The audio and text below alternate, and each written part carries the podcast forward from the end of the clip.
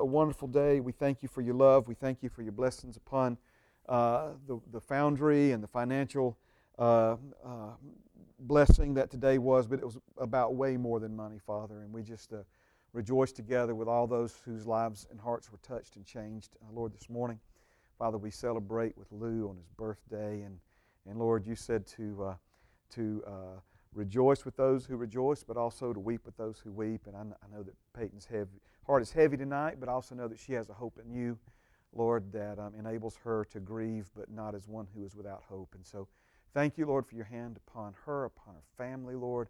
And we just pray that these next few days would be saturated with your peace and Holy Spirit. And um, Lord, we just believe that that um, Peyton's dad's with you, and um, and that we'll see him again. And um, and she'll get to introduce me to him one day, Father. And so we thank you for that. We pray, Lord, that as we look into your word tonight, that you would help us bring our hearts to attention, Lord, to receive the things uh, that you have for us supernaturally, Father. Not just, Lord, words and information and things that, you know, we can take notes about, but, Lord, that you would reveal to us and, and touch us deep within ourselves, Father, um, with your truth and with your Holy Spirit. In Jesus' name, amen and amen. Praise God. All right. Um, let's do this. Excuse me. Let's go to Hebrews chapter 4. Now, I'm going to do some reviewing, but that's going to be kind of our first new verse. And really, this is not a new verse because we've, we've referred back to it a few times for different purposes.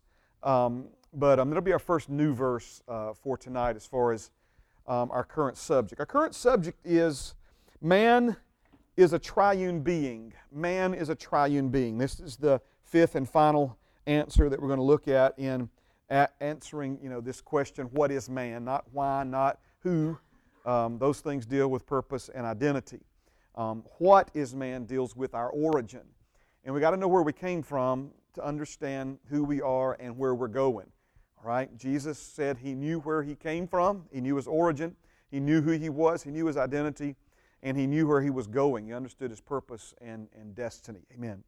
So there's a lot of people trying to live life on planet Earth without that information, without that understanding.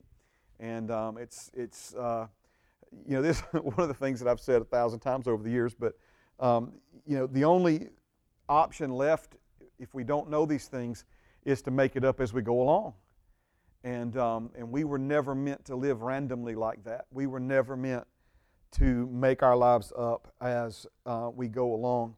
You know, it's, um, it's sad to me the number of people who deliberately choose to uh, not believe there is a God. And, um, and the Bible says anyone who, who confesses that or, or, or you know, has taken that position um, has literally put a blanket over the truth. In other words, it's, it's, um, they, they couldn't stand it's so obvious they had to cover it up in order, you know, to keep functioning, uh, is, is how clear. Because, you know, even when you look at creation in a broken, fallen state, um, we still see all kinds of order and purpose and meaning and structure um, within creation. It's got the fingerprints of God all over it. Now, the Bible says that the same redemption that we've received will, will in the future come to this planet. In other words, we've been redeemed from the, the fall of Adam. This planet has not yet been redeemed. In other words, it still labors under um, the curse that was brought upon it by Adam's sin. Um, but even in that fallen, broken state, um, everything around us, um, you know, it, it, points to God as, as a creator, as a designer. And, um, you know, so again, if we are, and we are, if we are the crowning jewel of creation, then how much more, not how much less, how much more were we created by God for purpose and meaning and destiny. Amen. So we're answering this question what is man? And this fifth and final answer is that man is a triune being. Um, we've been created in the image and likeness of God, which, as we learned in the fourth answer to that question, means more than to look like he looks, um, but it also means to function the way he functions. And what we know of God is that God is three, yet he is one um, and He is one, yet He is three. Um, God the Father, God the Son, God the Holy Spirit. And so when He created mankind, He used those plural pronouns. Let us make man, not let me make man. Let us make man in our image, plural pronouns, us and our. So when God created you, He created you a three yet one being. He created you in His image and likeness. And so the three that are you, right, is you are a spirit. Well, let's just let's make it simple first. Um, the three that are you, spirit, soul, and body. Okay, but I like to refine that one level in, and that is you are a spirit. This is the real you okay? Um, and you possess a soul. Your soul is your mind, emotions, and will, the part of you that thinks, feels, and chooses. We'll get to this section uh, in the coming days when we talk about the renewing of the mind. Um, and what we see then about the way we think, the way we feel, and the things that we choose, that it basically goes in that order. Um, Sometimes I say mind, will, and emotions just because that's how I learned it, you know, and I said it so many times that way for so many years. But the Holy Spirit really corrected me a, a year or two back is that we should say it mind, emotions, and will. I'm not splitting the hair, but, but the point being, thoughts determine emotions, emotions influence choices. Okay? So there is an order to that. Um, when we have issues, you know, like we have a hard time, and we'll get probably into this a little deeper tonight, but on a different level, but we talk about an inability to, to make the right kind of choices, to choose the things that God has for us, we see that there's often an emotional attachment or pull uh, in a direction that we no longer want to go, which is being driven by thoughts. In other words, it's thought driven. So you are a spirit, you possess a soul. Your soul is the part of you that thinks, feels, and chooses. And then we have the part of us that is our body, our flesh. Um, also, it's where our five senses um, reside in our, in our flesh. Um, and of course, God created us with those five senses to enable us to function in this physical or created realm. In other words, physical senses enable us to connect with and function in a physical environment. So, in the same way, though, faith is to our spirit what our senses are to our flesh. And what I mean by that is faith enables you to connect with and function in the realm of the Spirit in that environment in the same way that your five senses enable you to connect with and function in this physical realm. You get that? I know I just kind of blurted that out there, but that, that's super duper important right there. Um, uh, let me say it again then, all right? So, faith is to your spirit what your five senses are to your body or to your flesh, okay? So, in order to understand faith, and for those of you who have been able to stay on, on Wednesday nights, you know that we've been looking at that verse, we walk by faith, not by sight. A lot of times we go to that verse, we go to that verse to understand what it means to walk by faith. But for the first time, for me anyway, that I've ever taught from this verse, we're actually teaching it from what it means to walk by sight. Not because we're trying to learn how to walk by sight, but because so many people are walking by sight and don't realize they are. Yes? Okay. So, walking by sight, just real quick, is when we walk by or go about life based upon the way things look, seem, and feel. We were not created to live by the way things look, seem, and feel, right? So, let's go back to it then. Our physical body, five senses. So, if we can, I think we all know what it is then, you know, to, to live, you know, with our senses. So, the reason I'm making this, again, we need to understand this, but also if we can understand how our five senses connect us to and enable us to function in the physical realm, this puts us in a better position to understand what faith is really supposed to be about. And faith is to our spirit what five senses are to our flesh, in the sense that faith enables us to connect with the realm of the spirit and function in the spiritual realm. So some people say, well, does that mean it's like a sixth sense? You, you know, you could say it that way, the sixth sense, but not another sixth physical sense. It's a sense all in of its own. In that, you know, for instance, the eyes of faith. You ever heard that expression? The ears of faith. You know, Jesus was talking about people who had ears but couldn't hear. Didn't mean they were deaf. They couldn't hear what the Spirit was saying, because you hear that by faith, right? You under, there's an understanding that comes by faith. There's an understanding that comes from the five senses, but then there's an, another understanding that comes by faith. We can understand physical things with the five senses, but we cannot understand spiritual things with the five senses. Yes? And what's the real you? The real you is spirit. So do you see how handicapped we are? Even if we, you know, have 20/20 vision, perfect hearing, so forth and so on, right? Um, even if, in other words, all of our five senses are working perfectly, we're still handicapped if we're not, if we don't know how to live by faith, because faith is what connects us to that higher and greater realm. So, the three that are used spirit, soul, and body. You are a spirit, you possess a soul, uh, and that is contained within a physical body. I like to call this your earth suit, right? It was formed from the dust. If we pass before Jesus returns in the rapture, our bodies will return to the dust. But this is not, this is not the real you. This is not the real you, okay? Paul said that he, he, right, I, he said it this way I, I'm pointing to the Spirit now for those who listen by recording, I bring my body under subjection. I will not let it rule me. He spoke of his body in the third person. He spoke of his flesh as you know an entity that was not him. We'll build up to this, but let me just jump ahead, all right? He says, if I sin, it's not me that does it. Not me that does it. That's, you say, oh, Pastor, that's, that sounds like denial there to me. And that's not denial, it's truth. Doesn't change the fact that there's still consequence to the sin, but he's recognizing that sin, this part of him is, is impenetrable to sin. Sin can't touch this. Okay? So if I sin, it's not me that does it. You got it? Okay. All right. So I said in the beginning of, of this section last week that an understanding of spirit, soul, and body will answer a thousand questions for you. And so if you don't understand spirit, soul, and body, when Paul says, when I sin, it's not me that does it, you'll just think he's crazy. In other words, you won't, you won't have the ability, uh, the, the foundation in place to understand what he's talking about. Or when he says, I bring my body under subjection.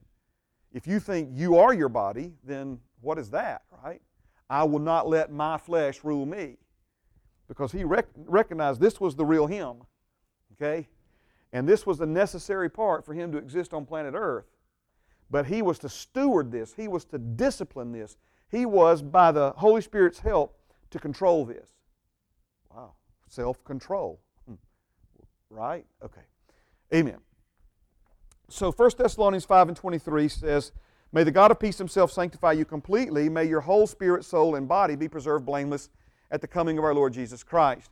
And so in this passage, we see each three named specifically, and we see the Greek words that are translated, pneuma translated English spirit, psuche is translated English soul, soma translated English body.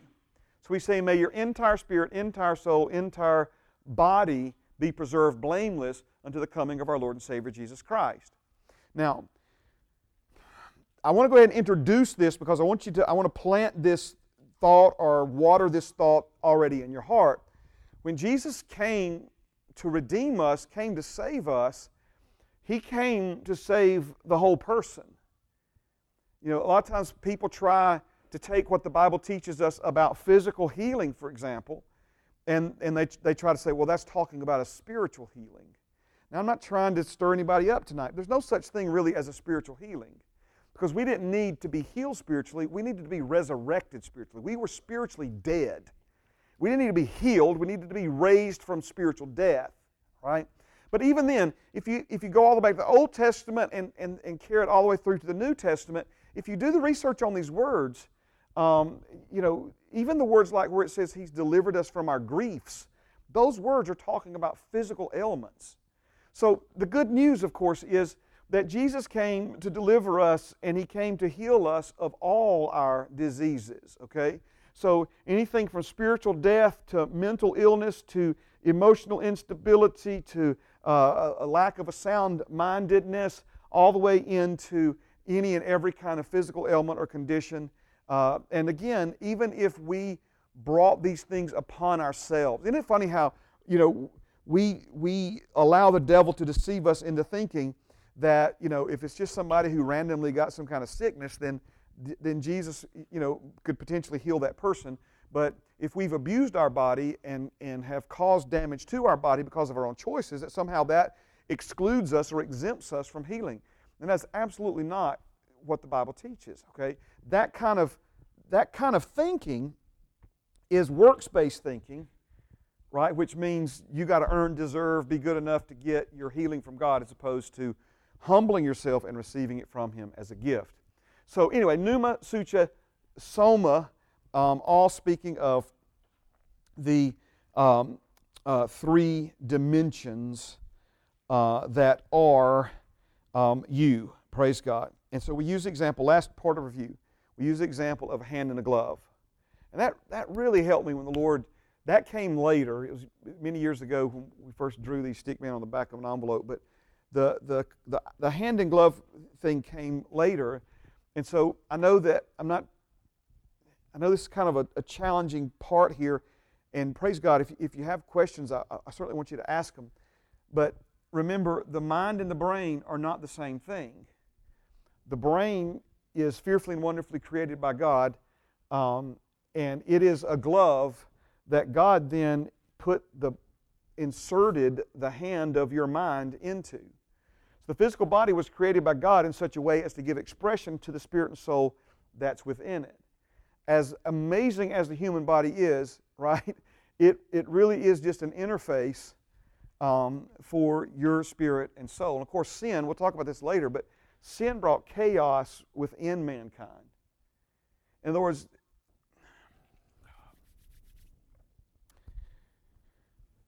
I think, I think we've said this before, but let me, let me just say it again, okay? Um, matter of fact, I'm certain we have, but let me say it again. Remember, it wasn't until Adam and Eve sinned that they even realized they had a body. As we've become so flesh dominant, so flesh controlled, so flesh manipulated, you know, that that is a hard concept for us to understand. Um, and I point out to you that when the Apostle Paul went to the third heaven, he has no recollection of whether or not his body went or stayed. In, in other words, whether his spirit soul came out of his body and went to heaven and his body was just like taking a long nap or something, or if his body was with him. And you think, well, how could he not know that? It's because in, in that environment in heaven, he was so conscious of his spirit that he had no understanding or, or awareness of his flesh. Listen, I don't, I don't know about you all, but it's like Paul said, he, my paraphrase, okay? I don't have a death wish, but I sure am looking forward to that day. it's like Paul saying, look, I'm not, I'm not wanting to die. I'm not wanting to step out of this tent and, and be unclothed. He said, I just long for the day when the, the body that God has already prepared for me, comparable to the spirit and soul inside of this earthen vessel, uh, that, that, I'm in it, and I've moved into that permanent dwelling place. He called that body a house. He called this body a tent. Okay? So, um, you understand? I, I hope you understand what I'm saying there. In other words, that's promising to me and remember, the Bible says that God understands your flesh, that it was made from the dust, and is a threat. It's not an excuse to sin. We never needed an excuse to sin. It's not an excuse to sin, but it, but it should bring us comfort when we, when we do sin, that He's faithful and just to forgive us of our sin, cleanse us from any unrighteousness, but also that He understands that, that we're in a very unique time frame of our existence, uh, burdened down by a temporary physical body that we will one day be free from, that we will one, one day not have to deal with anymore. All right? But let me go back to it. Adam and Eve, they were so spiritually aware that they didn't realize they had a physical body until they sinned. Then, like Shazam, were naked, right? Now, I've heard some people say they were clothed with the glory of God. I believe that. I've even preached that. But there was, there was no physical clothing on them. The, the Shekinah glory, the, the spiritual materiality of God's Spirit was upon them. I'm, I'm fine with all that. But of course, you know, some of you know what I'm about to say, okay? We have come so far from that now that, that even Christians are so physical and fleshly aware that they don't realize they have a spirit. They're, they've lost so much, they, you know, so much lost touch with their spirit that they don't even realize or understand that they have one. When this is the real you, okay? This is the real you. We're transitioning. Remember, we said that these questions need to be answered in order. What, what am I? What are you? Who are you? And then why are you? Obviously, understanding our purpose and destiny and fulfilling it is, um, is the, you know, it's what this is all about, right? you know, put your right foot in, take your right foot out. That's what it's all about, amen? Um, so, but we can't start there because your purpose is so grand that if, if you don't understand who you are, it'll never make sense to you. But who you are is so grand, it'll never make sense to you until you understand what you are. All right? And so, with that is going to come a very important teaching on identity, okay? Who you really are. This is who you really are.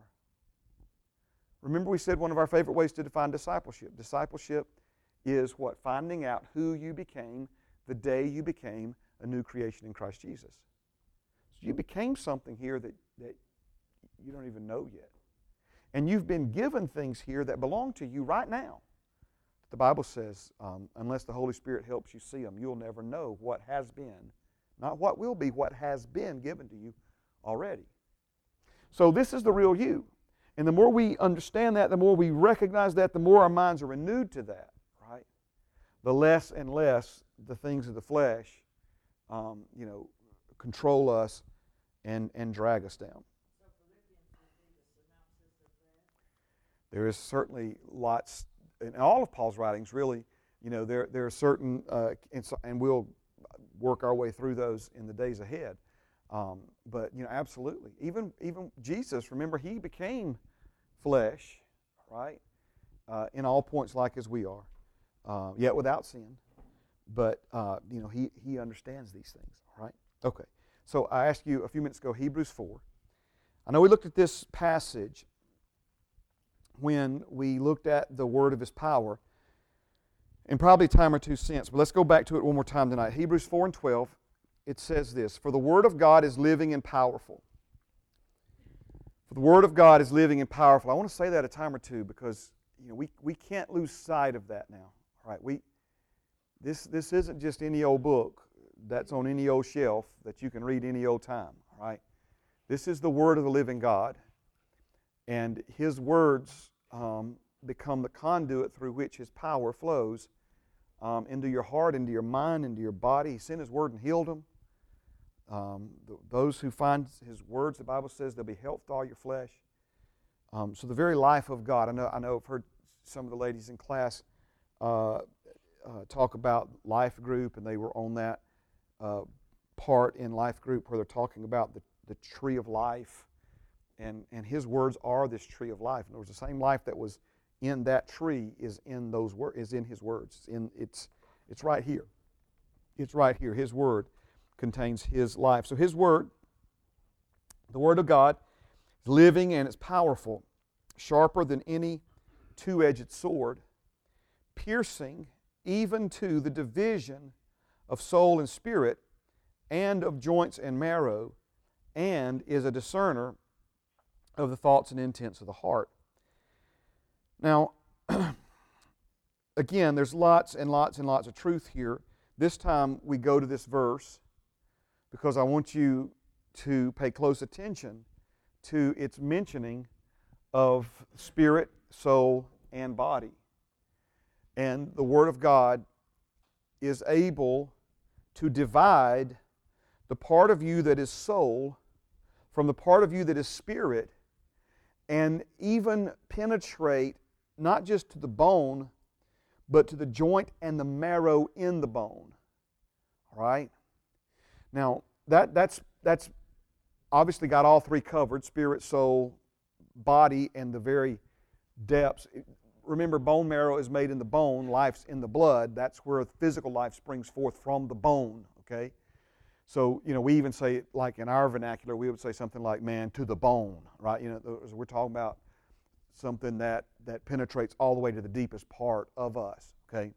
So, this is what the Word of God is able to do um, in our hearts, in my life, in your life. Man, there's all kinds of things firing off in my spirit right now. Let, let, me, let me just take one quick little side journey here, okay?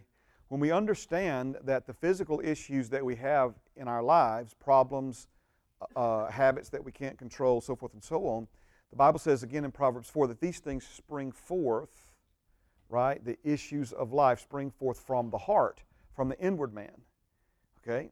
Guard your heart. That's why he says you got to guard your heart because Satan's trying to get to your heart.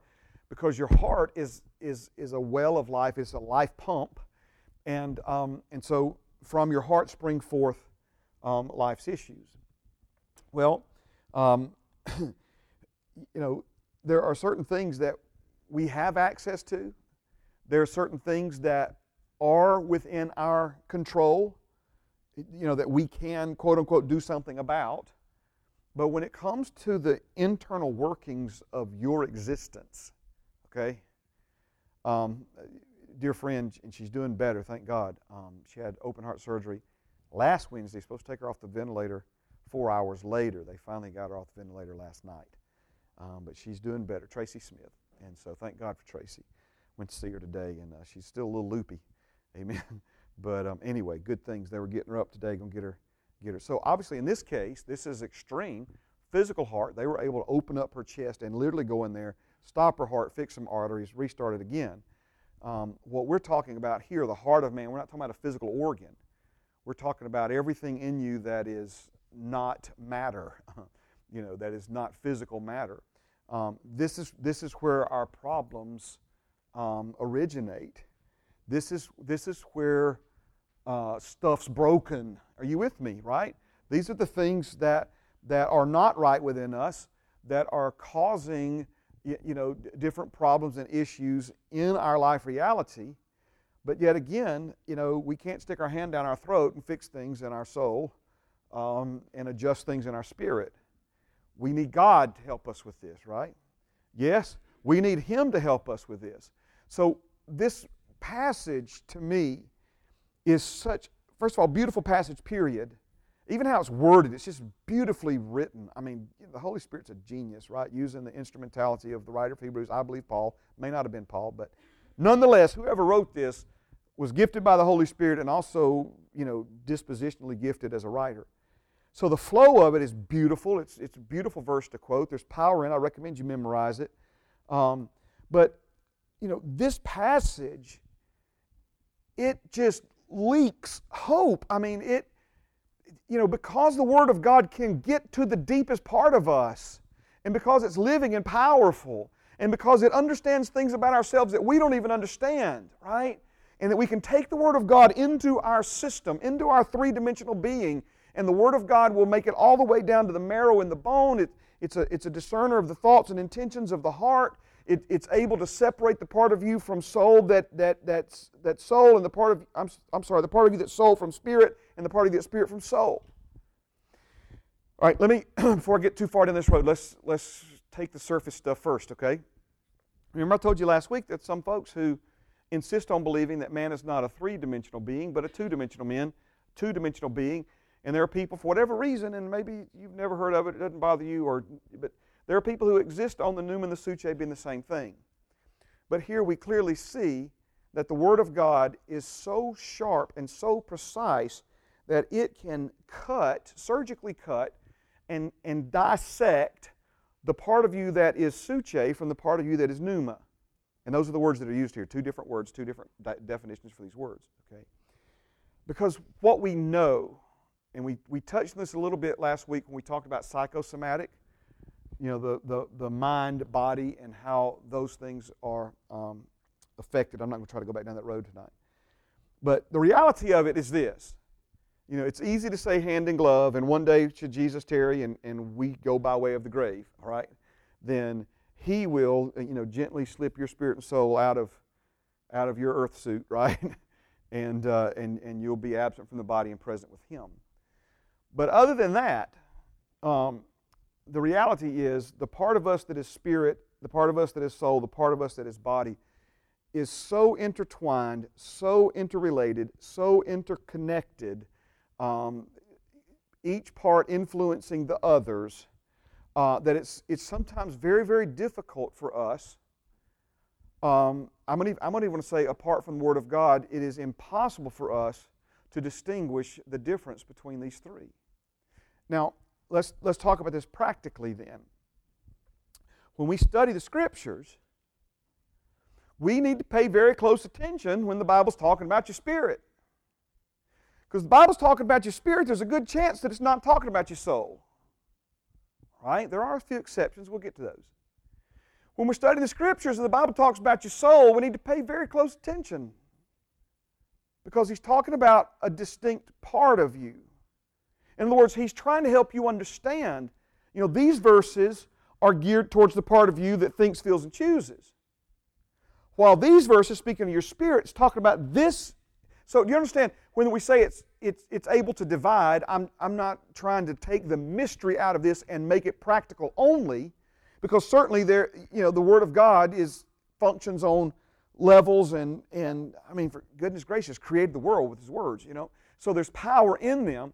I'm not trying to take that mystery out of it, but I'm just talking about in a practical sense. As we study the Scriptures, the Scriptures will identify for you uh, you know, the part of you that's spirit, the part of you that's soul, and the part of you that's, that's physical body, and the answers that God has provided for each of those dimensions. Okay, let's try to illustrate it this way. Jesus, identified by John as the Word made flesh, capital W, right? Yes?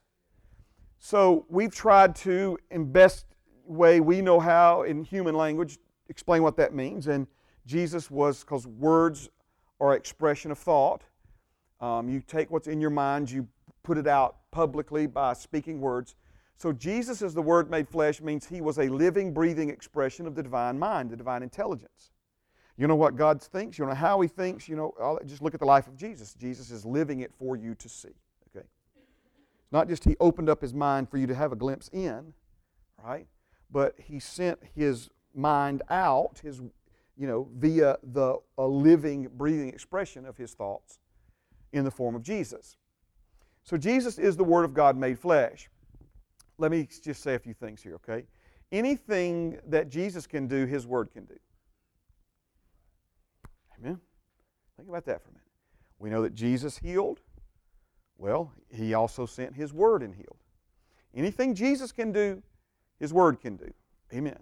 Jesus, you know, cast demons out of folks, the Word of God, so forth and so on. Okay? Jesus you know, all these different things, same power that was in him, same power that's behind his word. All right, now, we see Jesus ministering to people had spiritual problems, right? Yeah, yes. People that had mental, emotional problems, uh, problems with of, of, sin, making bad choices. Um, also, people that had issues in their flesh, all kinds of sickness and disease.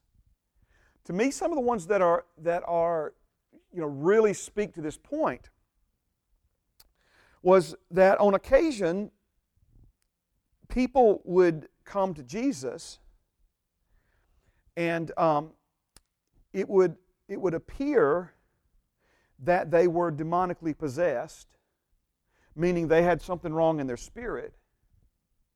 But Jesus recognized that it was not demonic possession, okay, but some type of like organic meat computer injury, uh, problem from birth, what have you. So it would not be a demonic spirit causing those symptoms, but it would actually be like epilepsy or something in, in their brain that was causing that. So you, you know, I'm sure there's people sitting back going, man, Jesus fixing to cast the devil out of that dude right there. Look at how he's, look at how he's shaking. Look at how he's carrying on. Jesus didn't cast the devil out of him. He healed him. Then there would be people who would come to Jesus, classic symptoms, classic symptoms of sickness, illness, and disease. And in that case, either way, healed means they were made better, made whole. But in this case, Jesus did not so much heal them as the Bible says that he cast out a spirit of infirmity. You, see, are you follow, what I'm saying here? So in some cases, you know, it was a spiritual problem that presented, use a medical term, as a physical problem. Other times it was a, so a, a, spiritual issue, demonic possession, that came across as um, something, you know, physical, but Jesus cast out a spirit. Then there were times when it was clearly, they thought, uh, you know, a physical condition, and Jesus says, no, you know, it, this is, I said it backwards, didn't I? You understand? Are you following me left? No? Okay. I'm going to get this right because we need to. So, Jesus recognized it to be a spiritual problem, although it looked like a physical problem. Or other times, it looked like a physical problem, but was actually a spiritual problem, and Jesus realized it. Bottom line, most importantly, is that Jesus was able, the Word made flesh, was able to recognize, diagnose, address, and correct the problem, whether it was spirit, whether it was soul, whether it was physical, or whether it was a combination. That's quite often. Remember, we talked about the psychosomatic, uh, where it's a combination um, of two or more of these. Yes, John. Wow. Thank you, brother.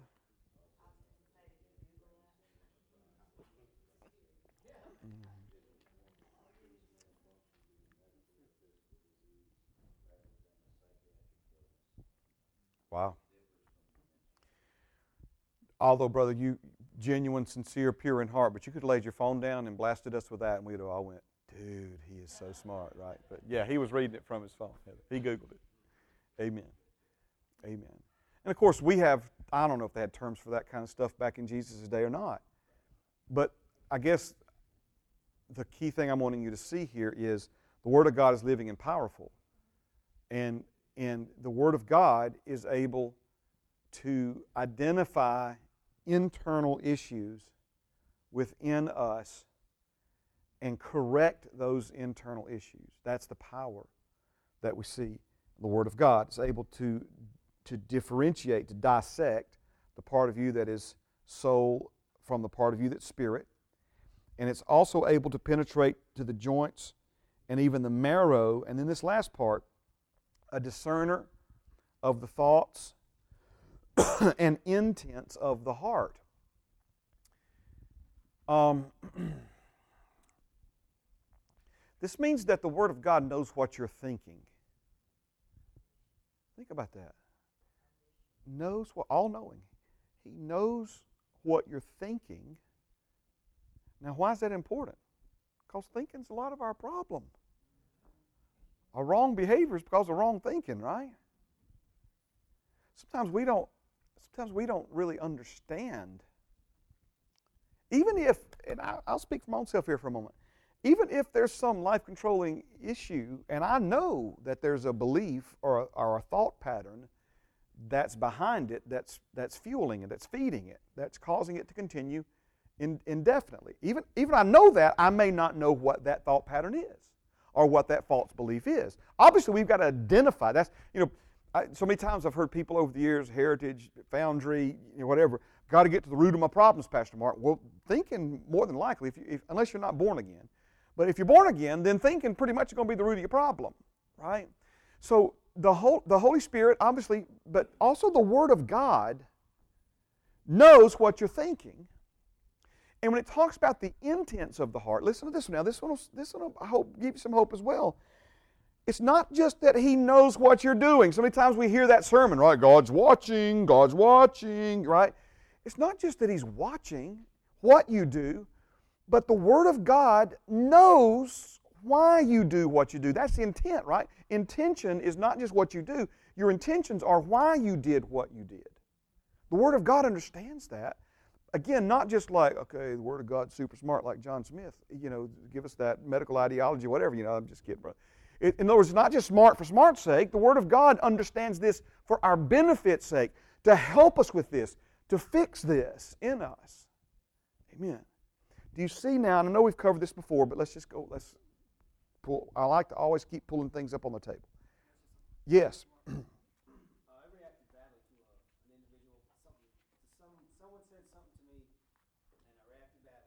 Okay.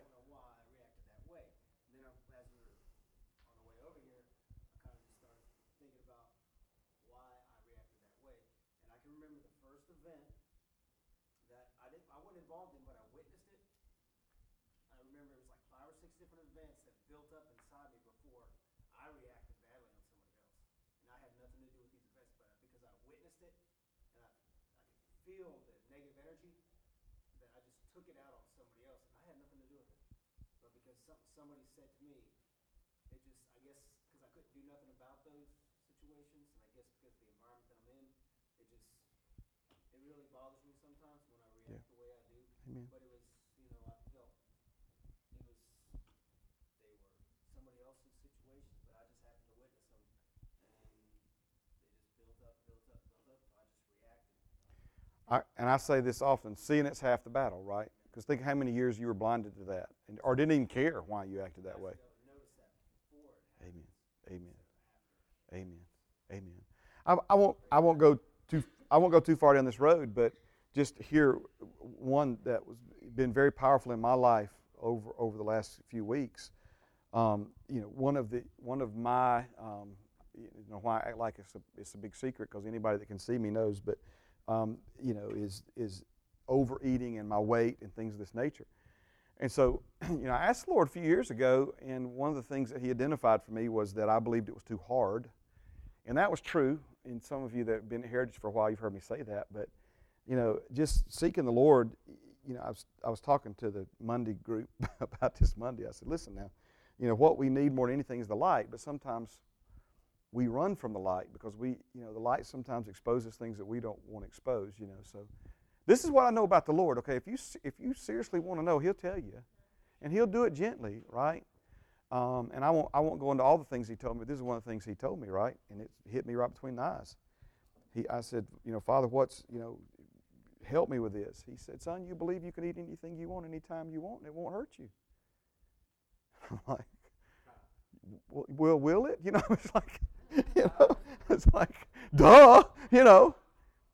I mean, it sounds so simple. It's kind of a life, life awakening moment for me. Again, it's like you believe you can eat anything you want anytime you want it, and it and it won't hurt you, and it will. Right?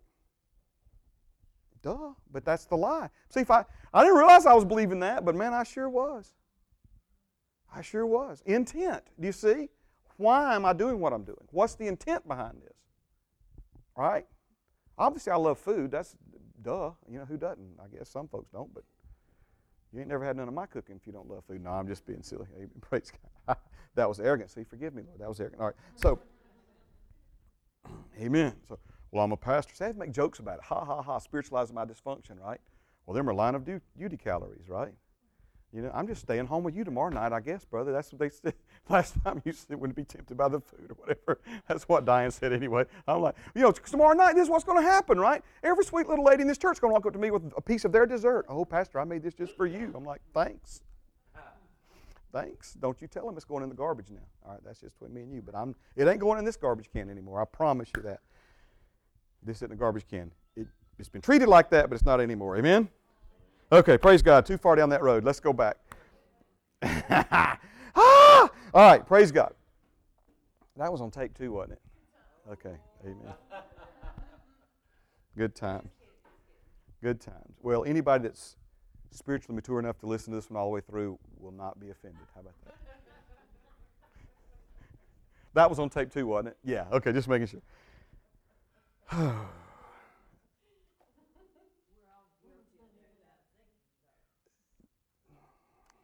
know that I sure was. Can I tell you one more? I tell you one more. This one got my attention even more than that one. He said, Son, the devil's trying to kill you with food. He's trying to kill you with food. oh, ouch. Anyway, pray for me. Praise God. I'm serious. Pray for me. Amen. Any means possible. Yeah. You know, I mean, you know, heroin overdose pretty quick. Cheeseburger overdose slow and painful. Get behind me, ice cream devil. No. See, again, again, he created things for us to enjoy, right? But the devil's going to take whatever and try to make what God created to be a, a, a, blessing to us and make it a curse and use it against us if, if we don't listen to him and follow him. So, anyway. Amen. Yeah. And would you know it, it affects the same neurotransmitters? Uh, you some of you heard me do this before, right? Double bacon cheeseburger, boneless, skinless chicken breast. Right? It's because the high fat, high carbohydrate, high. See, that's the other thing. Thank God for His mercy. Okay, I'm not trying to act like some genius, but I've I know a whole lot about health and nutrition and all this stuff. Just like you know, physician, heal thyself, right? Do what you know. But anyway, praise God. But part of, we call them comfort foods in the South, right? macaroni and cheese, fried chicken, fried okra, right? Also, it's because those things affect the same neurochemicals that, that opiates affect. You know, they trigger the same, not the same amount, but they trigger the same dopamine. Amen. So that's why they're.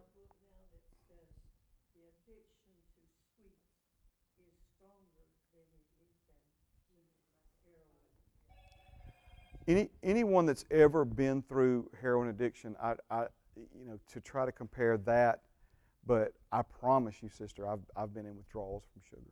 Yeah, you have. I mean, it, you feel dizzy, sweaty, headache, sick at your stomach. It's, it, it's not that times, I guess, 10,000 is heroin withdrawals, but it's the same symptoms on a, on a smaller level. On a smaller level. Yes, Judith.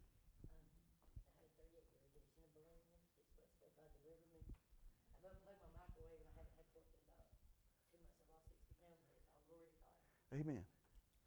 Amen. It feels good to say it, doesn't it? He was trying to kill you with food too, wasn't he?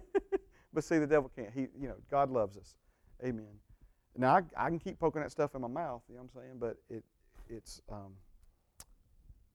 I feel better too. Thank you, Judith. Amen. Praise God. God is good. He loves us. He wants what's good for us. He wants what's good for us. He did create it for us to eat, right? But not.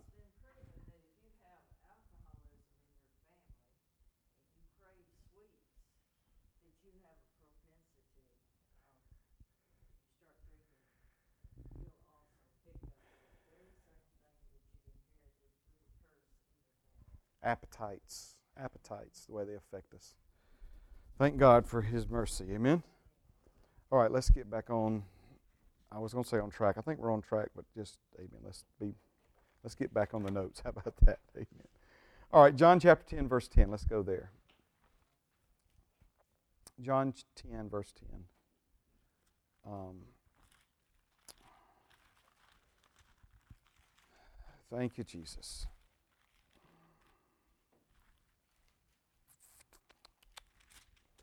All right, so um,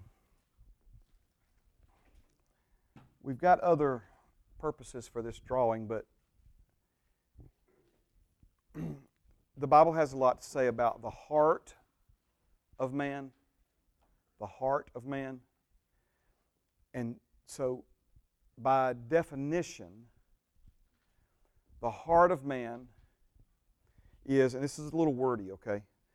It's the totality, that means all, all of, the totality of the immaterial man. So there is a part of you that is physical matter, there's a part of you that is spiritual materiality or would be considered immaterial. Not like, oh, that's immaterial, it's not important. No, extremely important. In this case, immaterial is more important even than material, if there's a such thing. All right? So, when the Bible talks about the heart, it's talking about this part of you. Okay? The heart, and this in the, uh, in the Greek is the word kardia with a K. And uh, so I was, I was in the cardiac intensive care unit today, right? Cardiac heart. The kardia, the kardia is the totality of the immaterial man. So, when we talk about the heart, this really helped me. I hope it's going to help you, okay? We talk about the heart, from the heart spring forth the issues of life. Out of the abundance of the heart, the mouth speaks. From the heart, a man uses words to bring forth good things. From the heart, a man uses words to bring forth bad or evil things. Okay, it's the heart, the heart. what is the heart? Well, you know, the simple answer is it is the combination of the spirit and the soul. It's the combination of the spirit and soul. Now, the good news, if you're born again, is that your heart is already halfway perfected. Hmm. Amen. So, because the spirit's willing, right? And the flesh is weak. And if our spirit's ever going to rule over and through our flesh, it's going to require cooperation with the other part of our heart, which is also known as our soul. Amen? So, to understand, like, we've been talking about faith on Wednesday night. Romans 10. Stay where you are in John 10, but Romans 10 says, With the heart man believeth. So I like to paraphrase that verse. like sometimes people ask me, Pastor Mark, where does the Bible say uh, faith is a function of the heart? Well, faith is a function of the heart because with the heart man believeth. So paraphrase from with the heart man believeth, we see that it's the heart that um, you know is where faith functions. It's, it's, it's where faith works from. Okay? Now, you still with me? This is important, okay? So we're living by faith. When it comes to your born again spirit, your born again spirit believes everything God's ever said, ever done, ever promised, ever told you you could do. I mean, I mean, your your spirit's like sitting on G, waiting on O. I mean, it's, you know, I mean, it, it's not scared of nothing. It, it's, it's not intimidated by the devil. It's, it's not even phased by death in front of you. It's, it, you know, I mean, it's nothing moves it. because, you know, your born again spirit and God's spirit become one spirit. Bible says, doth not yet appear what we shall be. But one day when we step out of this earth suit, we're going to look like Jesus because we are like Him. This part of you was born from His seed and his seed of life re- abides, remains in your spirit. I mean, again, it's some heavy stuff. So it's, it's the mind part of us, it's the thinking part of us. Double minded man, unstable in all of his ways. So the idea, of course, is you know, this part of us believes God, this part's work in progress. Amen? This part still so we talk about the renewing of the mind, the reconditioning of the mind. What we're really talking about is this part being, you know, not just educated, but you know, the Word of God renewing, reconditioning, transforming our lives through this part of us being reconditioned. Reconditioned to what, right? The, the reality of this born again spirit, the reality of who you are in Christ.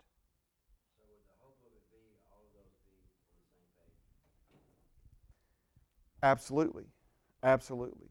Because if we go back to it, you know, God the Father, God the Son, God the Holy Spirit always operated in perfect agreement, perfect harmony. The Bible says they've always agreed, never disagreed, because they always prefer the other two before themselves individually. We talked about that. We talked about the dance and some of that C.S. Lewis and Timothy Keller stuff, right? So when God created Adam and Eve, their spirit, soul, and body worked in perfect harmony. That's kind of where I was going when I got sidetracked so thank you for bringing us back around. Um, they didn't even realize they had a body. There was such alignment that everything was so in tuned and, and, and working as, as God intended for it to work. Um, so sin brought chaos within the inner workings of the triune man. So now you've got the spirit and the flesh working against each other. You got the the, the thinking, the mind, emotions, and will trapped in between the two. And um, of course, as is the case, even as important and as powerful as your spirit is, two against one is going to override. Two against one is going to override. So the idea is when your soul and your spirit line up and agree with God and His Word together, then the flesh is no match. But when our set, so gosh, there's just so many things. So Romans 8, right? Stay where you are in John 10. Romans 8. If you set your mind on the things of the flesh, you're going to go after those things. And if you go after those things, you'll die. Not spiritually, physically die. If you set your mind on the things of the Spirit, you'll follow after the things of the Spirit. And you will not fulfill the lust of the flesh, but you will fulfill the lust of your spirit, the desires of your spirit to do great things for your Lord and Savior Jesus Christ. Amen. Amen. Right? Okay. So, again, this, you were talking the other day, meeting I had with some folks, and they were talking about the different ways people learn. And to be honest with you, I'm really not sure. I, I like to learn a lot of different ways, but but obviously visually is is, is one for me. Um, and this helps me visually connect with what the Bible calls my heart. My heart, okay? And so if we're going to operate in faith, remember, Abraham, the Bible says in Romans 4 that he refused to consider how old he was and how infertile, how unable Sarah was to have children. He refused to let that be a factor in his thinking, you see. As long as he allowed that to contaminate his thoughts, then it was, it was basically neutralizing his ability to believe with the heart. But when he got his thinking into alignment with and into agreement with God and His Word and His promises to him and what God had actually said to him, God didn't say, Abraham, I will make you the father of many nations. He said, Abraham, I have made you. Abraham heard will make because he wasn't he didn't have a father, he hadn't have a kid yet, so it must mean he will make. But one day Abraham, uh, I think the Holy Spirit obviously helped him there, right? He says, God didn't say I'll make you. He was waiting to become something that he already was. So when he lined his thoughts with and even had his name changed to Father of a Multitude, that's what we're doing. Absolutely, that's what we're doing. That's why he's the, he's the example for us to follow. Um, but obviously, we have the Holy Spirit inside of us even to help us with it. So if Abraham could make that journey, if Sarah could make that journey, then how much more can we, having a born again spirit and the Holy Spirit helping us and the scriptures written for us, um, to help us in that, in that effort, right? Amen. Sometimes faith can be very frustrating, and, you know, part of what we're doing on Wednesday nights right now is, you know, we're trying to re- realize that it's not a mechanical process. Sometimes people try to make it a mechanical process, but there are things that we can do to get in faith or on a pathway of faith and, and, and remain on that pathway in spite of Satan's efforts to try to draw us off of it. But it's always going to begin with the thoughts. Thoughts, then words, then actions. Amen. So Satan's trying to get us to align our thoughts, our words, and our actions with the things of the flesh. Holy Spirit's trying to help us align our thoughts, words, and actions with the things of the Spirit. Amen.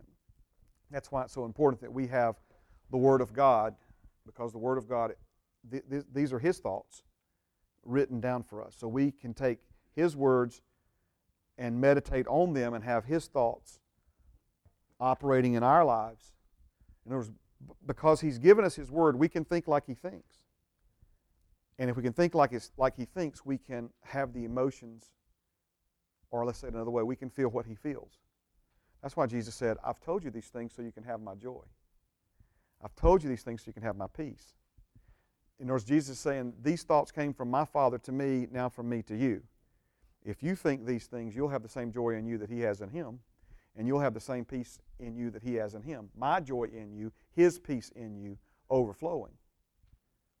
Isaiah said it this way God will keep you in perfect peace if you set, fix your mind on Him. See how this, all this starts coming together and you start seeing it develop out here. If you hadn't figured it out by now, we've said this a time or two, okay? If you're not born again, then this need, we need to get born again. But after we're born again, the real target of discipleship is, is the renewing of the mind. So much of religion and what's called Christianity today, people get born again, then we just rail against people's uh, carnal behavior and fuss at them for what they're doing wrong and what they need to do better and try to make them feel guilty for not coming to church more and blah, blah, blah, right? In other words, we're trying to address these carnal behaviors.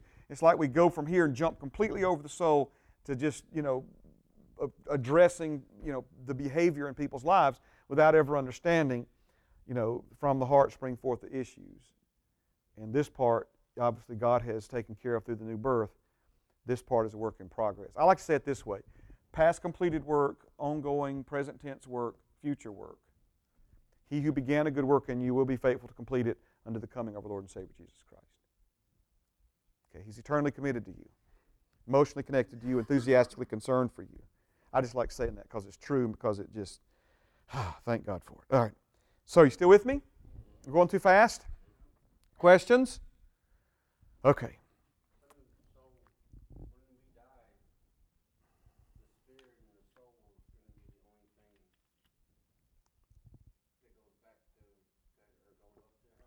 Well said, brother. That's exactly right. Until until the director steps in from stage right and claps the thing and says it's over, or better known as the trumpet sounding.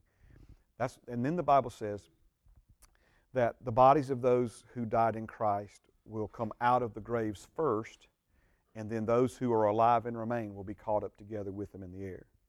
So, even one place it says that the seas, the oceans will give up their dead, people that were buried at sea.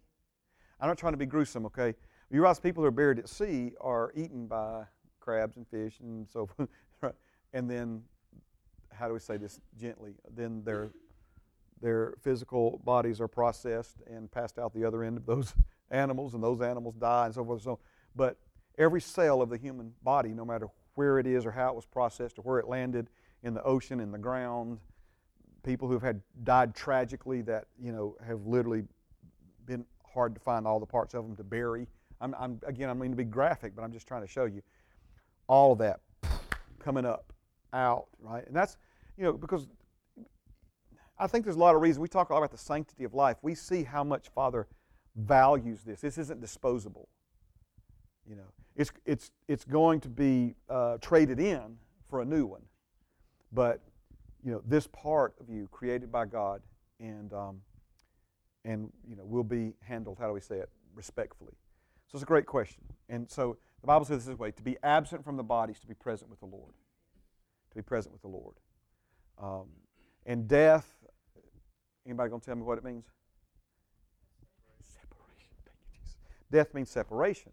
So spiritual death is when we're separated from God. Physical death is when our spirit and soul are separated from our physical body. Doesn't mean non existent, it means separation, or we could even.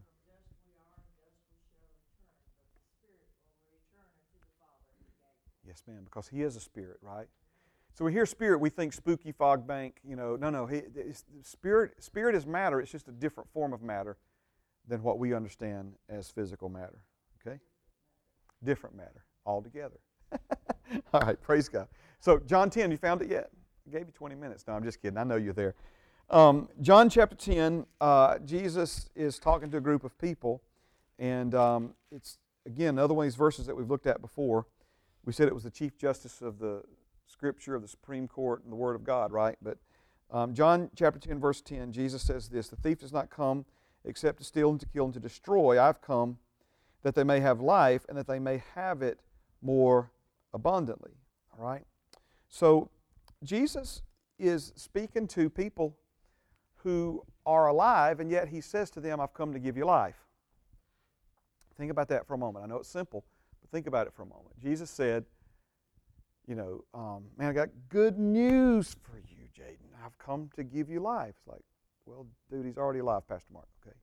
So, in other words, the idea is either Jesus was confused, which we know is not the case, or he's talking about a different kind of life, or I like to say it this way life of a different kind or life on a different level. And it is the latter life of a different kind, life on a different level. Now, if you tire of all of these, let's try brown. That'd be a good color code here since we use red for the heart. Um, I hope you don't tire of all these uh, Greek words. Um, but that word there is the word bios. And um, I strategically wrote it over the top of the head of the stick man that represents your physical body. And I just decided to use brown because I thought it would be good since that part of us was from the dust of the earth right? But these two words need to be understood here. The word Zoe, and that word is Z O E, okay? And remember, God, of course, and the arrows represent connection and direction. So, God, who is a spirit, connected to your born again spirit, and from that connection flows Zoe. This word in the English Bible is translated life. Okay? This word in the English Bible is translated life. In other words, bios is translated English life, zoe translated into English life. But obviously, these words do not mean the same.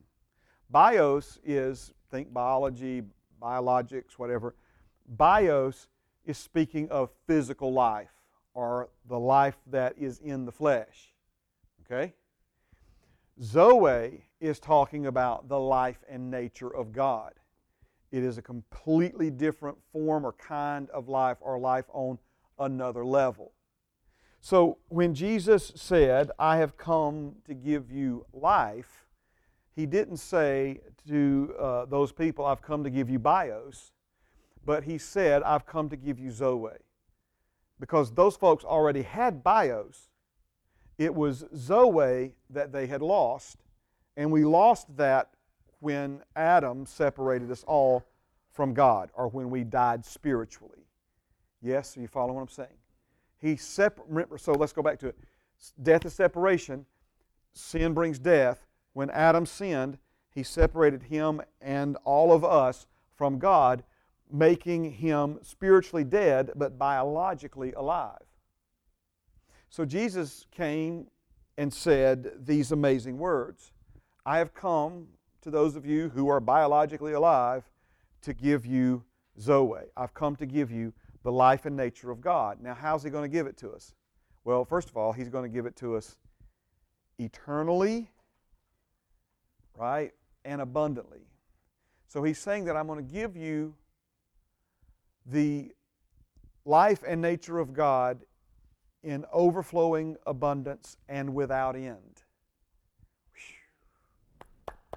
That's good news, all right? That's eternal life. That's abundant life. Abundant means uh, superabundance, overflowing, uh, more than will ever be needed, and then some times 10, okay?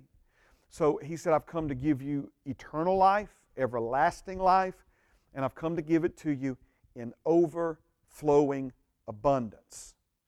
Something that we had lost from the actions of the first Adam that we're going to have made available to us again through the actions of the last Adam. Jesus is referred to in Scripture as the last Adam. Okay. So far, so good. Now, you don't have to turn there, but if you're taking notes, you can write this down. 2 Corinthians 4 7 says, We have this treasure in earthen vessels, that the excellence of the power may be of God and not of us. Um, that would be 2 Corinthians 4 and 7. So he's talking about a treasure in an earthen vessel. And the earthen vessel that he's referring to is um, the physical body. The treasure that he's referring to is not just the born again spirit, but the born again spirit that has become one spirit with God's spirit. Now, our born again spirit, which would be a treasure in and of itself, has become one with God's spirit and that is the treasure that every born again person has inside of an earthen vessel. Are you with me? Hmm. Let's go down this road one real quick, real, real quick. So, the Pharisees, always looking for some way to criticize Jesus, and even in this instance, those who were disciples of John the Baptist got caught up in this with them and they said to Jesus, they said, Jesus, you know, we fast all the time. We, we are like champion fasters. We're some of the most dedicated fasters that have ever lived on planet Earth. But we noticed that your disciples don't really fast that often, or maybe not at all. We you know, kind of suspect of even that, right? Notice trying to pick at him, trying to criticize, trying to point out. And so Jesus says, ah, you know, no, nobody fasts when you're having a wedding feast and the bridegroom's here, and so who would fast when the bridegroom's present? Speaking of himself. So we're, so we're having a good time. He's, they's, coming, they's coming when they will fast. They's, they's coming when, when, when they will, and you know that we're the they right now, okay? Then he said this. Then he said this. He said, Because no man puts new wine in an old wineskin, right? No, no, nobody puts new wine in, a, in, a, in an old wineskin. The context of that statement was in response to a criticism for Jesus' disciples not fasting. Now, I'm offering to you that Jesus was, once again, just speaking so far over their heads because they were so religiously minded, they were not even considering what he was saying. But I'm offering to you that this is exactly what Father has done. He has put the new wine of His Holy Spirit in the old wineskin of our physical body. And Jesus said this in context with fasting, because fasting is a key way that we keep our flesh under subjection and keep it from ruling over us. You follow what I'm saying? So when, when we say a treasure in an earthen vessel, we see that there is a vulnerability, even, you know, praise God, the, the weak link, let's just say it that way. As, as important as the, the mind is in our continued growth and development, you know, it's still the weak link here is, is the flesh. Greater, greater threat to you than the devil ever be is your flesh. Amen. That's true. All right. So he did put a treasure in an earthen vessel. He did put the new wine of his Holy Spirit in the old wineskin of our flesh. But because the Holy Spirit's there to help us, amen, we see that the, the Holy Spirit can be preserved within us until we have the new wineskin to go with the new wine that we currently have. Amen? All right, let me, let me try to cover a few more things here. Oh, we still got a few minutes. You still, are you good? You seem a little subdued tonight. Praise God. I don't know. Is that all right? Listening? Okay. Amen. Thank you for that, sister. All right. So let's let's do um, let's do another one here. Um, Jesus, I'm sorry, well, we could say Jesus, but God the Father, um, God in general, however this information came to them. Um, Adam and Eve were told that they could eat from any tree in the Garden of Eden. Now, I've really tried to correct myself because for years of preaching and teaching, I said it this way I said, God told them that um, they can't eat from the tree of the knowledge of good and evil. That, he did say that, but before he ever said that, he said, Every tree in this garden is yours to enjoy, except for one. See, we religion puts the, it's kind of like why do we refer to him as the prodigal son? When the story is about a son who was restored. It's because we still relate to him as a prodigal ourselves, as an outsider ourselves, as, as opposed to restored. Amen, Romy? Why do we say, God said they can't eat from that tree? Because that's kind of how we look at things. We always look at what God told us not to do, what we couldn't do, what we couldn't have, as opposed to what He said we could do, what we can have, right? He told them first, you can have everything in here but that. Okay? So,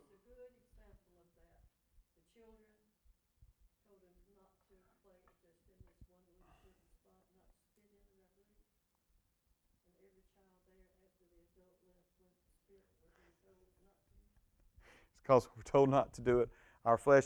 But you know, I, I know that's probably part, but I think I think the I could be convinced, I guess, but my my my heart tells me that that is in us because of Adam's fall, but that initially it wasn't it wasn't like, oh, you told me that because remember he had to deceive Satan had to deceive Eve into, into eating that. And it was when he finally got her to look at it in a different light. Okay, and remember, we walk by faith, not by the way things look, seem, or feel.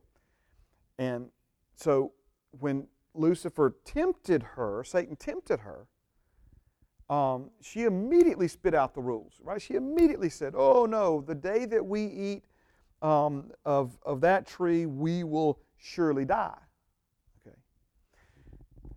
And of course, he went from there, oh, you won't surely die. And it's something that's good for you. It'll make you like God. So notice he's trying to get her to look at it from a different perspective than God's perspective. Remember what God said? Who told you you were naked? When they came, they were hiding. Why are you hiding? Hiding because we're naked. God says, Who told you you were naked? God knew the answers to all these questions. He was, he was asking them for their benefit and for ours, right? Um, because the, the emphasis here is that for the first time in human history, people have ideas about themselves that didn't come from God. And this is a dangerous thing here would be because they ate the fruit, right? And obviously something happened to them. They, I'm sure they felt different. They looked different in their own eyes and estimation. But they were still breathing. You, are you, right? I, I, taught a class a couple of weeks ago, and the title was simply "How bad is it?" Right? You know, it was like, okay, so you know, it's like, okay, man, how bad is it? You know, I don't. You're not bleeding. Am I bleeding? I don't see blood. So anyway, but they knew something had happened. But they weren't dead in the sense of laying there with two X's on their eyes, you know, like some cartoon or something. Okay. So, this in the day of in the day you eat of it, you shall surely die. A literal translation of it is this. That's Genesis 2.17. The literal translation is, in dying, you shall surely die. Not just the day you eat of it, you'll surely die. A literal translation of the way the Hebrew is structured there. In dying, you shall surely die. Okay? So I'm going to I'm to point to the dry erase board. Are you ready? You probably already know where I'm going to point, right? In dying, you will surely die. So the idea, of course, is that sin separated from them from God, so they died spiritually, but they maintained a biological existence.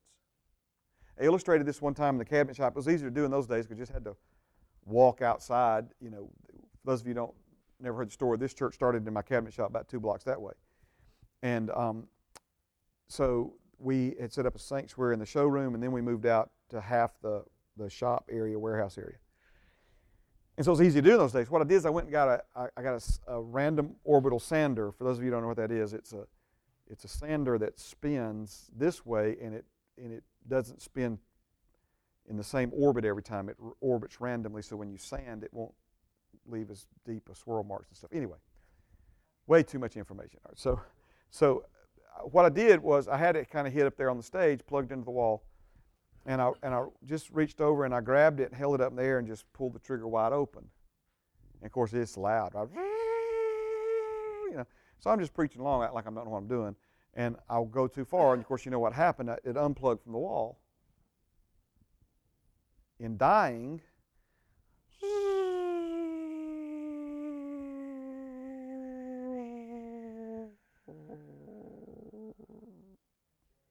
That's the way it sounds, right? You know what that sound was? It was your lifespan. right? because disconnected from the source, physical life is but a vapor. It's only fleeting. At best, at best, 120 years. Right? Okay. But so the idea is when he says, if you eat of it, you'll die, he says, dying, disconnect from the life source. This life source is not eternal. This life source is, this one is not. So in dying, he said, you will surely die. Now, oh, praise God. We got time to do this. A few more minutes. Everybody good?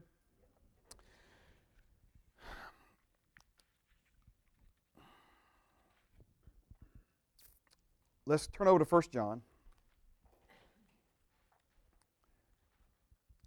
I've been trying to, uh, praise God, I've been trying to make up some time. And I, I know that sounds odd, but there's just some things I want us to get to. And so sometimes I'm having you turn to one scripture, I'm talking about another. I'm not, I don't mean to confuse you with that. I'm just, amen. Let's, 1 John chapter 1, we'll stop there for a minute. Um, we're laying a foundation with an understanding of spirit, soul, and body that's going to enable me to explain some very important things to you. One of which is your new birth, okay? And of course, we know that this is the part of us that's been born again. This is the part of us that's become a new creation, your spirit. Your, your body did not become every bit new. And although the sal- your salvation affected you in the part of you that is your soul, um, it, it is a, uh, again, not the part of you that became every bit whole or every bit new. This is the part of you where all things became new. Um, you're born again spirit, okay?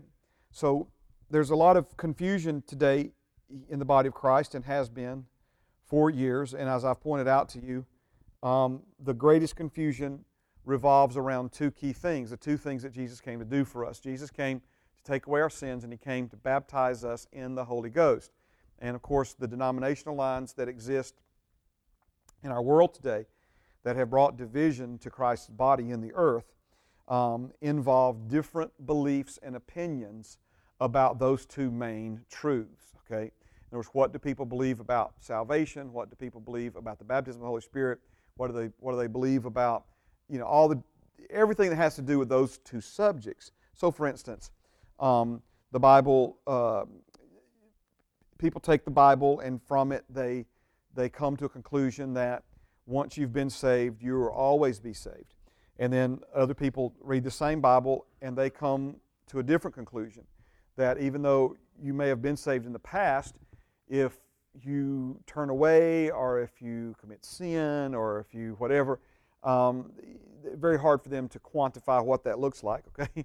Um, but they say, well, you know, you you no longer saved, right? Um, and and then you know you have folks who say, well, um, it's it's not that they're no longer saved. Somewhere in the middle of that, right, is um, they just thought they were saved and they weren't. You're right, because because you know, amen. They they were saved, but they've been acting a fool, and so you know, because people are saved don't act a fool, people are saved act like us. people are saved act like us, and. Uh, so, but, but we believe once saved, always saved, but since they're not like us, uh, then we're just going to say they never were saved. Didn't take for them. They, you know, what didn't work. You know, who knows? Maybe they weren't. Then you got folks, the real extreme, they just weren't predestined. Just weren't predestined, right? So people are all over the map. I'm being silly. People are all over the map with these things, all right? And, and if you've ever had these kind of discussions or beliefs or believe one thing in the past and believe something different today, you will know that at least in part, every person that has a different opinion or argument about this has their own set of Bible verses to back up their position. right? Man, they, people go to Hebrews 6, Hebrews 10. Man, my Pentecostal brothers love them verses, right? Try to shoot down grace. Right? You know, uh, then, of course, my Baptist brothers love to go to Romans, right? Nothing shall separate me. You know, all that stuff, right? So we just, yeah, we just love all that stuff, right? And, and so again, I'm Amen. Here's the reality. You ready? The Bible that you have in front of you tonight, it talks about those who have been saved. The structure of the language means a past completed work. Okay? Same Bible talks about people who are being saved. Work in progress. Same Bible talks about people who will one day be saved future work. Some would say the jury's still out. People who misunderstand will be saved. They think that um, it won't really be decided who's saved and who's not until the very end. After all, God's got to kind of take a look at, you know, what's to say the jury's still out. I'm laughing about these things. It's better to cry, okay? These crazy beliefs that people have, right? So, which one is it, Pastor Mark? Or You're laughing about this, sir, and we don't find this funny. Which one of those do you believe? I believe them all three. I believe them all three. Let's watch this very carefully, okay? Spirit has been saved, past completed work. Soul is being saved, an ongoing present tense work. Body will be saved. Your salvation will be complete one day when you trade in your physical body for a glorified body. He who began a good work in you will be faithful to complete it to the coming of our Lord and Savior Jesus Christ. It's not, it's not one or the other. It's not either or. It's, it's all of the above. It's we have been, we are being, we will be. Have been, are being, will be. You have been born of Jesus' seed. You have become like him. You have been made his righteousness. You are the same you have the same right standing, have become the same right standing before God in the eyes of God is Jesus Himself. In other words, there's, there's nothing more here to be done. The only way you could improve this level of your existence as a born again person is for Jesus to somehow get better than He is. And that, uh, that's just silliness, right? So, this part is a completed work. This is an ongoing work. This is a future work. So, in 1 John, let me just give you a couple of verses, okay? 1 John 1 8 says this If we say we have no sin, we deceive ourselves and the truth's not in us. Okay? Now, obviously, John is, is, is addressing some things in the church.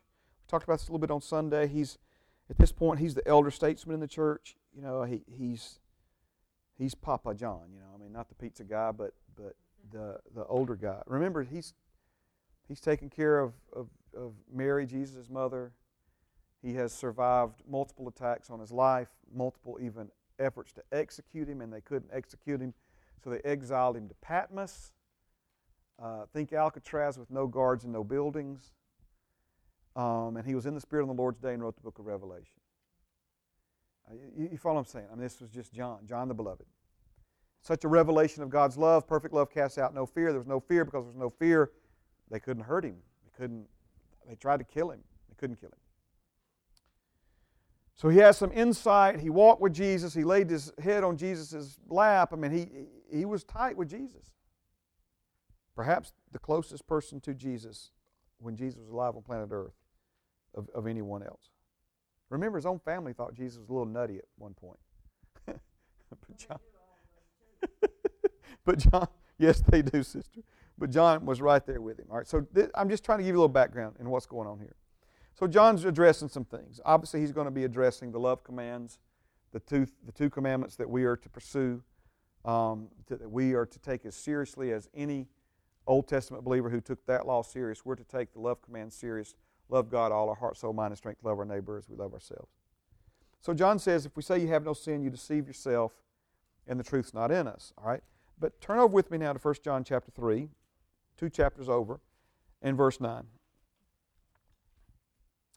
He says this Whoever has been born of God does not sin, for his seed, capital H, God's seed, remains in that person, and he cannot sin because he's been born of God.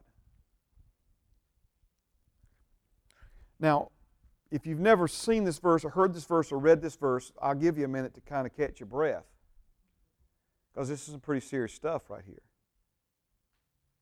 Not to mention that just seems like what we read in 1 John 1 contradicts it, but we'll address that in a moment. He's saying that whoever's been born of God does not sin, for God's seed remains in him. In other words, the seed of God's life. Who is that seed? Jesus is that seed. His seed remains in that person, and because God's seed remains in that person, it's not just that that person doesn't sin or feels bad when they do, he says that he cannot sin. It's impossible for him to sin or for her to sin. Come on now, take a breath. Impossible to sin. He's going to say later in Colossians that you can't even be accused of sinning. You can't even have anybody blame you for sinning. What? What? So, because he has been born of God.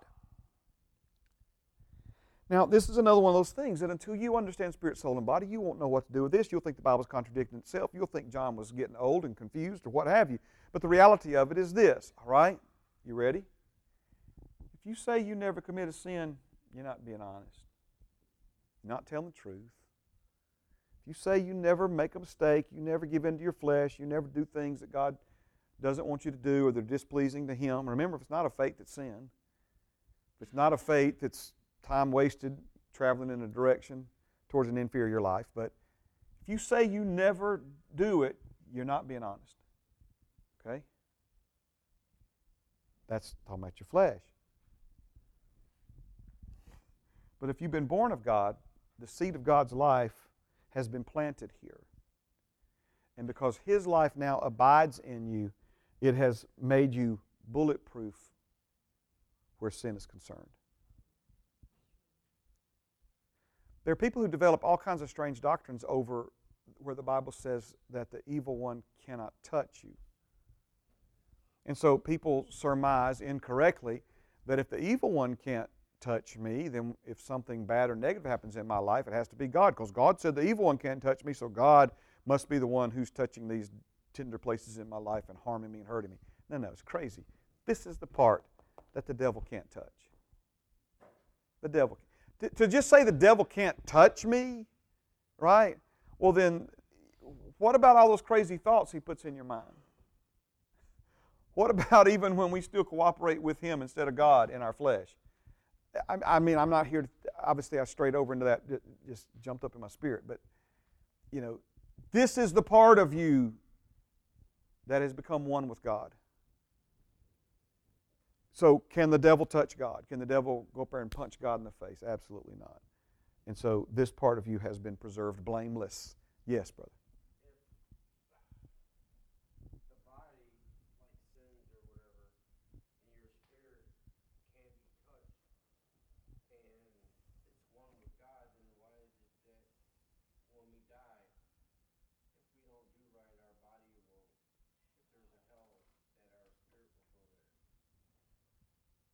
Okay. Well, it's a great question, and obviously you're you're in it to win it as far as these classes are concerned. It's going to take me a few hours to really answer that question for you to be able to not only know it but tell anybody that ever asks you in the future. Okay. But those who will wind up in the lake of fire are those who rejected Jesus' offer to take the gift that he paid a high price for them. In other words, the Bible says that those who have not called upon the name of the Lord to be saved, that condemnation still abides on them. Wrath still abides on them. Wrath in this, there's different words translated wrath, but the wrath in this particular instance is um, eternal damnation in hell. Okay? So, the only way a person can be born again and therefore become God's son or daughter and therefore wind up in heaven one day and not hell is to receive the gift of salvation that Jesus has given. It's not based upon our behavior. It's not based upon what we do, it's based upon what's been done for us. Okay? It's not of works lest any man should boast. So, even if someone who has been born again still struggles with areas of sin in their life, it doesn't change that this is a completed work, this is an ongoing work, and this is a future work. Does that make sense? Okay. One way that we'll explain it, I know I'm out of time. One way we'll, one way we'll explain it is this, okay? Can a person who's never been born again ever do enough good works to get to heaven? No. I mean, we, I could preach that just about any church in Alabama and would get the same answer, and maybe even get a few amens, all right? So, why is that the case? It's because our behavior can't change our nature. What we do can't change who we be. And we're not human doings, we're human beings. Okay? So, what you do doesn't determine who you be, but who you be determines what you do. I get excited here. I got to reel it in. All right. So, if what we do here can't change who we are here, why do we believe that we can't do enough good to make this part of us good? Only God can make this part of us good. But why do we think then if we do one bad thing, it makes this part of us bad? See, the behavior can't, the behavior can't change this. If, if it just boiled down to who did the most good or who did more good than they did bad, that's how we get to heaven, then Jesus died for no reason. So I'm, I, you're asking great questions, brother. And if, if you didn't ask them, somebody else in here has them and is wondering. So I'm not.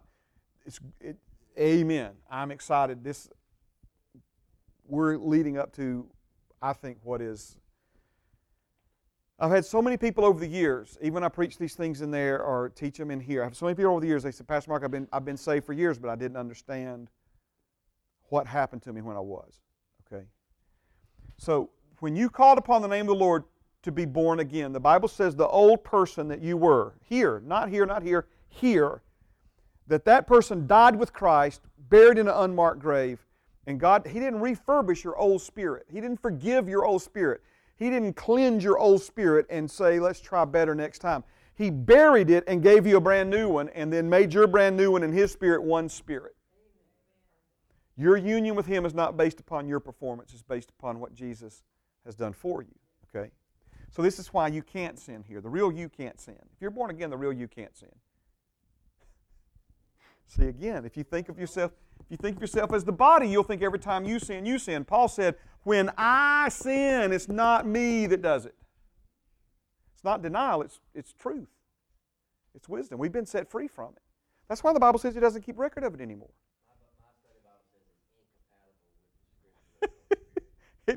I mean, it just it it's it's bulletproof. You people again. I, I, everybody's like, oh man, you know, I'm going to make it to heaven. If you're born again, you're already there. Exactly. Yeah.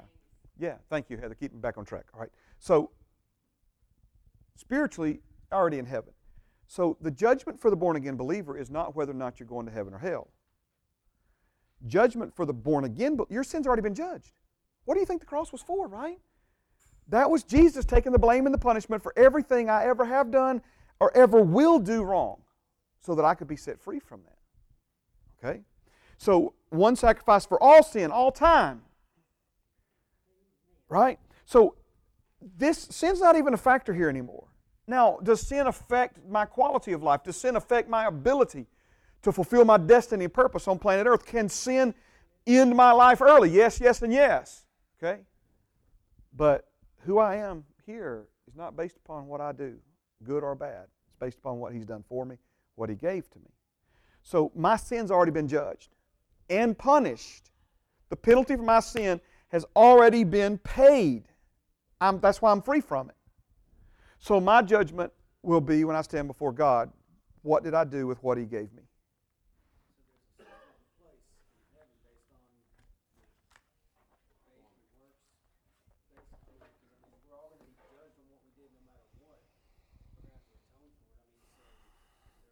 No, we don't have to atone for it, brother. Jesus, Jesus atoned for it, right?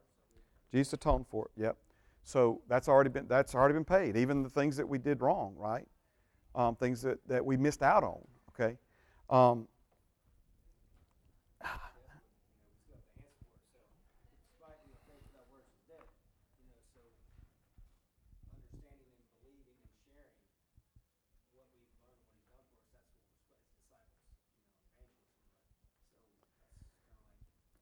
I, it would take me a long time to.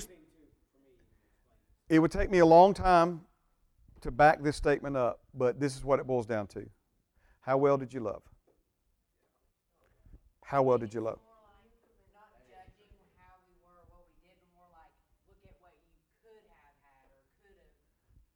I mean, yeah, everybody, everybody says there'll be, there'll be no tears in heaven. That's not true. The Bible says there will be tears and that God will dry them.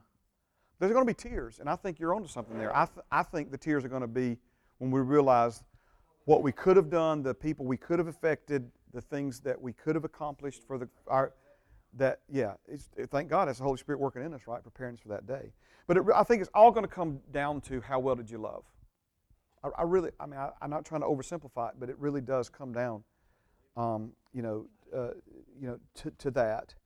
And um, and I know there are people who say, well, man, I don't care nothing about that, Pastor Mark, as long as I make it in. Well, you're saying that now. You're saying that now. But I, see, I don't know how this works, but the parables Jesus gave, he said the kingdom of heaven is like. The kingdom of heaven is like those who took what God gave them and used it to its fullest extent for his glory. They were given cities. I was like, whatever, I'm out. They were given cities. I, you know, you do know we're coming back to this earth, right? We're going to be there. Then we're coming back to a new heaven, a new earth. Amen. Father, you're good to us. We love you. Thank you for life and peace.